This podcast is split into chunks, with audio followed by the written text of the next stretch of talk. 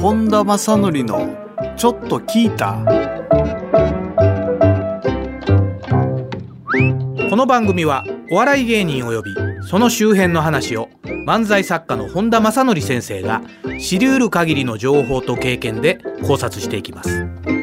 今回は大豊作の年 NSC22 期生からキングコングの話題でお送りします。キングコングは NSC 生でありながら関西の賞レースを制し翌年そのままの勢いで m 1の決勝へ進出するなど最年少記録を次々と塗り替えていきました。当時その姿を本田先生はどう見ていたのか。聞き手は ABC ラジオプロデューサーの上野園君秀です。はいそれでは先生よろしくお願いします。お願いいたしますえーと、前回がですね、はい。えー南海キャンディーズの山里さんの話を中心にお送りしたんですけども、ちょっと NSC の22期を振り返るということで、はいはいはい。第2弾ということで、大豊作の22期、はい。まあ、22期を象徴するコンビといえば、キングコング。でしょうね。かね。まあ言うたら、在学中にですね、NHK の上方漫才コンテストの最優秀を取ってしまうという。そう。もう前代未聞。NSC 在学中に関西のそういう賞を受賞したのは、後にも先にもこのキングコングのみと。これからも出ないでしょう、ね、在学中はね、もう形として在学中にこ、まあ M1 は別よ、別だけども、な NHK のようなコンテストに出さすっていうことはまずないと思うから、ああ、そうか。うん、で、出たとしても、はい。予選取んのはね、まず無理。NSC 生が、はいはいはい。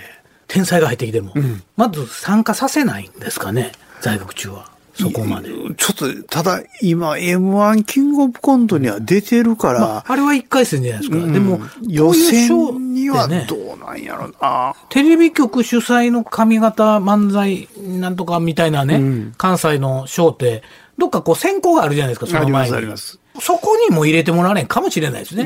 事務所からの推薦とか。ちょっとね、確実なことが言えないんで、うん。まあでも、若干19歳でね、彼二人、そうです水星のごとく登場しましたけど、まあ僕の印象で言うとね、同じようなこのデコとボコで言うと、ナインティナイン、はい。9期の。はいはい。だから十数年前に、同じような感じでキャー言われるコンビが出てきました。先生両方とも教えてますけど、はい。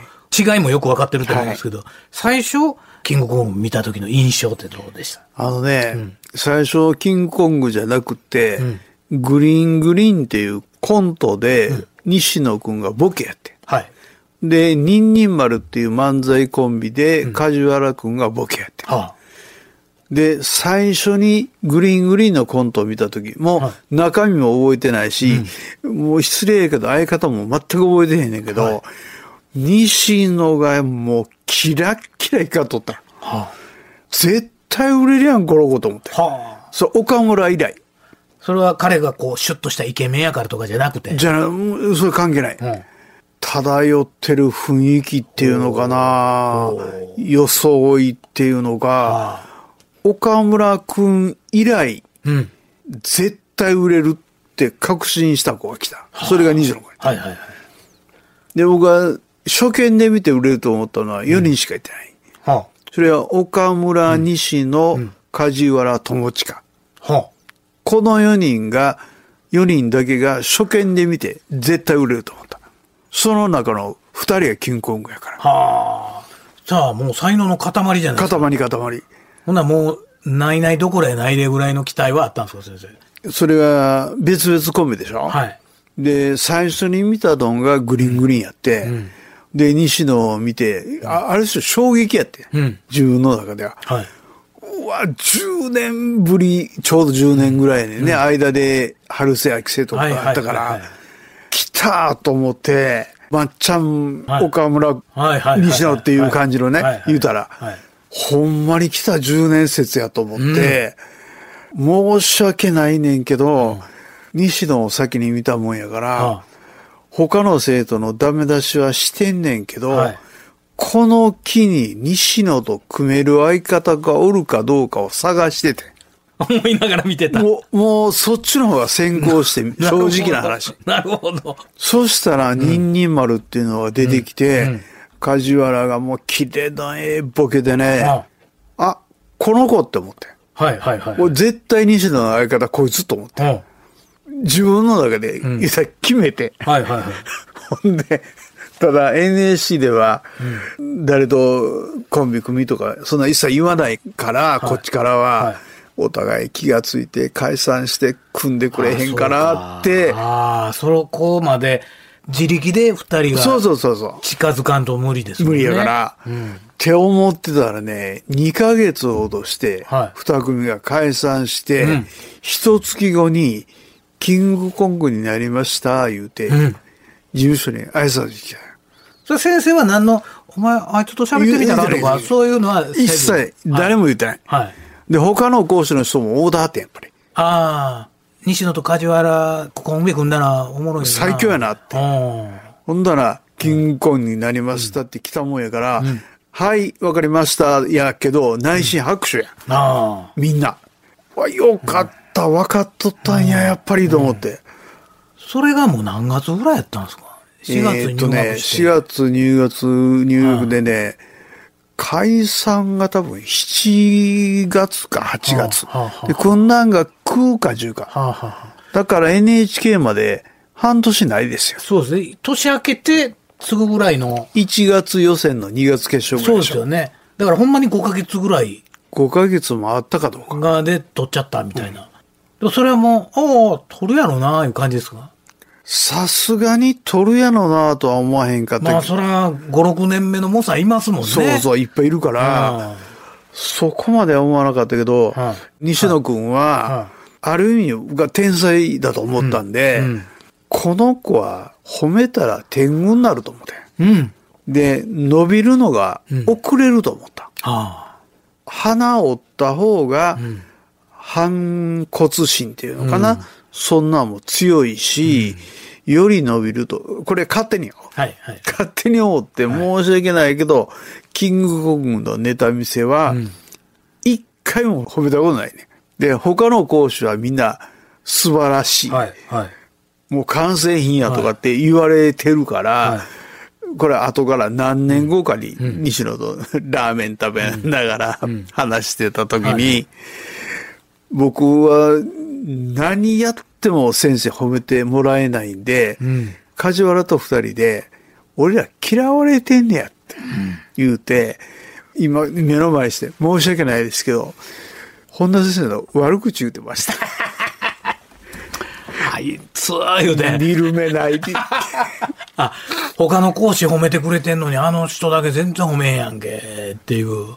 あで、それをね、もう何もやってないから、よう残してないけど、フェイスブックにね、はかなりの長文ではあ、本田先生ごめんなさいっていう、ええそのラーメン食べた後のその日から、は写真も添えて、はい。本田先生ごめんなさいって、えー NC 時代でこういうことがあって、一切褒めてもらえなくて、で、それを伺ったら、分かってて褒めてなかったっていうのを、だからそれから会うまで全然言うてなかったから、で、改作でも言うて、梶原も言うてくださいよ、その時に言うと、もうその時言うたら何もなれへんやんけっていう話やってんけど、それやったから、意図的に褒めてなかったから、嫌われてなかったんですねって言うて、おい大好きやったよって言うて、あうわ、よかった言うて、んで、本田先生ごめんなさいを書いてくれたのがめっちゃ嬉しかったよ。あ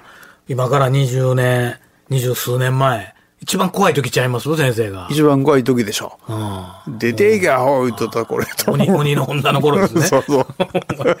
笑わない。だって当時の人からするとね、そら、あの NHK のプロフェッショナル出てね、笑わない理由って言うてますけど、当時なんてそんな別に笑わない理由公開してたわけちゃうでしょ。ないない。言うたら演じてましたから。はいはいはいはい。怖い人を。まあでもそういうことって必要でしょうね。だからね、あのは。、今、ネタは全く笑わないのは変わらないけど、ネタ以外でも授業中ニコリともしたことなかった。一回も。で、はいずっとポーカーフェイスで、はいなんか、タラタラしてたら、タラタラすんな、こらーとか言って、はいはいはい言ったらもう、ピーンって張り詰めたような状態の授業やって。はいはいはいはい。考えたら、こんなんでええネタできるわけないかと思いながらやねんけどね、緊張して。ただね、その時に思ったのは、千人の前のお客さんでする緊張感って、僕らの前でするのなんてわけが違うから、だからね、かわいそう、素人さんよ。素人さんでかわいそうやねんけど、極度の緊張感のところへ追い込んであげようと思ってた。いや、でもそれ、必要かもしれないですね。なあなあでしてるとどうしても緩んでしまうから。本当に舞台行った時にん固まってまうね、ん力出されへん。はい。っていうのがあるから、だから今でもそんなに無事で怒ったりは、あの、怒るのもスイッチ入れて、どうしようかな、怒ろう言うて怒ってましたから、うん。だって今はもう正直言うてね、みんな素人やねんからな。うん。うまいとか面白いとか、もう申し訳ないけど期待してません。うんうんうん。そんな簡単な芸じゃないから、はだから、要はあのよ、コメント、やった感想を求めたら、えー今日のあの、マガなんとかで反省してますとか、反省する子めっちゃおんねん。反省なんかせんでええって。言って、できなくて当たり前。だから、それをできるようになるための NSC やねんから、ね。自分のやりたいようにやったらええねんから。だから、あの、いちいち反省せんでええでって言って、気持ち表てても俺に言わんでええでって言って、今は言いながらやってんねんけど、はいそれでもやっぱネタをやってる間は、一切笑わずに、みた睨みつけてるように見てるから、緊張感だけは伝わってると思う。はいはいはい。いや、僕らでもやっぱりこの修行時代っていうか、まあ番組を作る方のね、演出を学ぶ上でずっと若い時なんかは、やっぱやたら仁王立ちして後ろで見てる人とかね、うんうん。若手のディレクターやった頃、いや、やったけど、でも、あのプレッシャーがあっての今やなんかなとかね。だと思いますよ。だからその場をね、ちょっとでも作ってあげたいと思って授業をしてたんで、で、その中でやっぱキングコングはね、この頃は緊張とかないんちゃうかっていうぐらい、全く物おじせず。全然普通やった。まだね、YouTube とかもないないです時代やから、な、なんか固めてきたわけでもない。もう天性のもん。天性のもんやし、で、で、それも出てから聞いてんけど、僕は褒めへんから、ホンダに褒めてもらおうと思って、は授業の前の夜、あはい。寝ずに、授業まで14時間から17時間ずっと練習し続けたまんま NSC 聞いてた。は徹夜で。で、法名先生の前の日、寝たことないですって。あ。はで、それでも褒めへんから、悪口言うてました。あ。帰りしだね。喫茶アメリカンでも行ってね。公園やってあ、公園で。公園で。あ、お金ないからね。なんて褒めてくれへんねやろなって。ほんで、もう完全に嫌われてると思ってた。でもそのキングコングが、まあその在学中に NHK 取って、2001年、早くも。はい。1999年に NSC に入学してるんですよ。2年後の2001年、芸歴、ね、2年3ヶ月。NSC に入って2年3ヶ月ですわ。だから芸歴で言うたら1年3ヶ月ですか ?NSC は入れないんですよね、あれ。入れない芸歴ね。で、行くと、それで決勝は行ってるんですよね。いや、まあね。史上最年少じゃん、これ。。この記録は、プロとして大会史上最短記録であって。あ最短記録もう今でも破られてないと。破られへんでしょ、おそらく。まあ、決勝は7位だったんですけども、でも大健闘ですよね。大健闘、大健闘。10人に入るっていうのが。2001年って1回目ですか？第1回。それえぐい時ですよね、それこそ。もう超エリート。お笑い考察番組、本田正則のちょっと聞いた ?ABC ラジオ、ポッドキャストがお送りしています。あれはね、はい梶原が病んだでしょ。はい。一回、はいで、全部飛んでしまって、で、レギュラー全部なくなって。その時も、吉本としては西野一人でも需要があるから、仕事いくらでもあったんだって。はい。でもそれは、僕がテレビや舞台に出てたら、梶原が戻ってきにくい。うん。と思うんで、ん僕も休みますって。それはもう相方として性格を熟知してるがゆえにね。で、僕も休みますって、ほんまに休みやって。はほんで、何ヶ月か経って戻ってきて、で、キングコングでまた一からなって、で、梶原があれ、ひな壇とか結構呼ばれて、で、はい。はい。苦手やねん、あ、そうなんひな壇。だ。。気使うから。あ周りをどう立ててとかっていう、その自分が目立つよりも、そっちの方を気使うから、そっちでも、実際のところ、もそ悩んどったんよ。あ。うん。で、西野は西野で、ああいう性格やから、僕ひな壇やめます言うて、やめよったやんか。やめて他の先輩から、お前、仕事もろといてやめるってどういうことやねんって、突っ込まれて、はいでも僕ひな壇苦手ですから、言うて。そんなんでやめる芸人おるか言うて、めっちゃ言われたらしいねんけど、はいはいでも向いてませんからやめますって言って、あれやめよってへん、はいはい。すっぱり。はい。で、梶原は残っててんけども、やっぱり西野から見てしんどそうだったんだって。うん。ほんで、梶原が、これなら絶対できるぞっていうのが見つかるまで、一緒にキングコングで舞台立って、はい。してって、二人の活動を続けていくって、梶原の言うたら、本職が見つかるまでは一緒にしようと思ってやった。あそれ梶原も知っとってん。あ。はあはあ。だから梶原はずっと、西野に悪いんですよ。もう僕のためにやってくれてるの分かってるから、まあ、一時本当に漫才に本腰入れてたっていうのはその時期やったんですかね。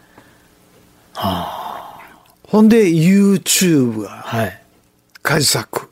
あれを見つけて。カジサックが出てきて、カジサックをやることになって、はいはいで、それを西野が見て、うん。あ、これで梶原は大丈夫や。あ思って、そこからもうほんまに。飛んでいったでしょ。そうですね。あれは、絵本に行く企業、ね実業家になるっていう方に、うんだからもう俺がおらんでも、梶原はいはい。大丈夫やって、はいうのを見極めるまで、ん。言うたら、相方捨てへんかった。うん。二人から聞いた。二人から聞いたから、だからもう梶原はもうほんほんまにもう涙ながらに、ほんまにありがたかった。あ僕が貯めるためにやってくれてあ。た。だから一日も早いこと見つけなあかんと思って頑張ってたら、YouTube っていう、本当に魔法の箱が現れて、で、カジサックってやったら、自分の思うようにできるから。その言うたらひな壇で気を使うとか。そういうのじゃなくて、気の使い方が、スケスケールが違う。自分でやってると。っていうので、でもあれも200何十万人やからね、登録。桁違いやから、まあでも、そう先生ですら分かれへんね。キングコングのあの在学中にとって駆け上がり方がすごかったじゃないですか。異常やったもん。ですごい分、いろんな人からのこう、バリ造語も含めてね。そうそうそれこそ仲間や思ってた人間も含めて、いろんな人にあんなやつ、あんなやつ。もう嫉妬がすごいじゃないですか。大阪いても東京いても。で、それも、あの、今、笑い話ですよって、ちゃんと言うてるけどね、はいはい当時はほんまにすごかったみたい。もうほんまにこいつ殺したのかぐらいの手帳にいっぱい名前ついてたぐらいクソ生意気なっていうね。あったでしょうねうん、それはすごかったみたい。でもそこをやっぱり共にくぐり抜けてきたからこそ僕らには分からん異常のもんがあると思う。あるんでしょうね。だからね、ちょっとね、金婚はまあそういうのほ意図的に褒めへんかったやないのとかで、うわ、すごいのが来たとかって思うの、その含めて、ちょっとね、キングコングは思い入れがやっぱり違うね。あ数多い生徒の中でも。あ。あ、そうですか。んいや、得てしてね、こういう NSC の頃にからすごかった子ってね、早熟の天才というか、はいはいはい。ピークが割とこう20代前半にあって、早かったねで終わってしまうっていうね。で、25ぐらいからもう下り坂になっていくって、コンビって、まあまああるじゃないですか。ありますあります。この早熟になるとかいう心配はなかったですか？いや、もっと上行くと思って。あそんなとこで終われへんと思ってた。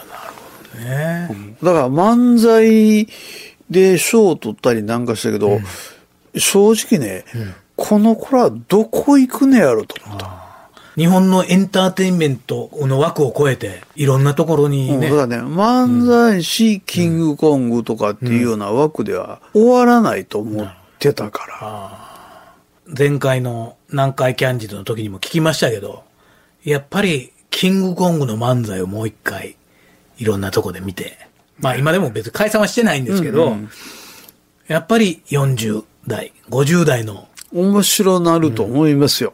それぞれの経験を持ち寄って全然違うところの世界のことだけど、それがコラボしたら、今までにないものになると。じゃあ、見てもらえますかって 連絡あったらどうします？喜喜んで、んで。喜んで。ああ、なるほどね。まあ、西野が忙しすぎてな。だから今彼らが43歳ですんで、ああ43になったか。うん40後半ぐらいね。先生、言うて、ちょっと漫才もう一回やってみよう思ってるんですけど、言うて、手店の日が来るんじゃないですか？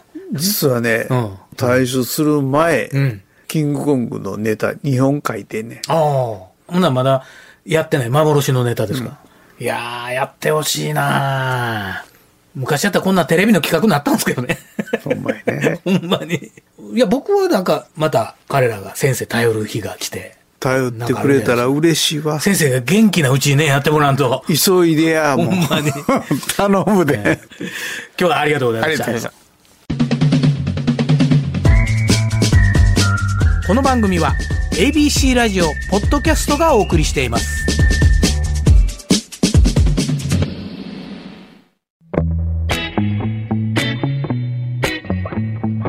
いかがでしたでしょうか？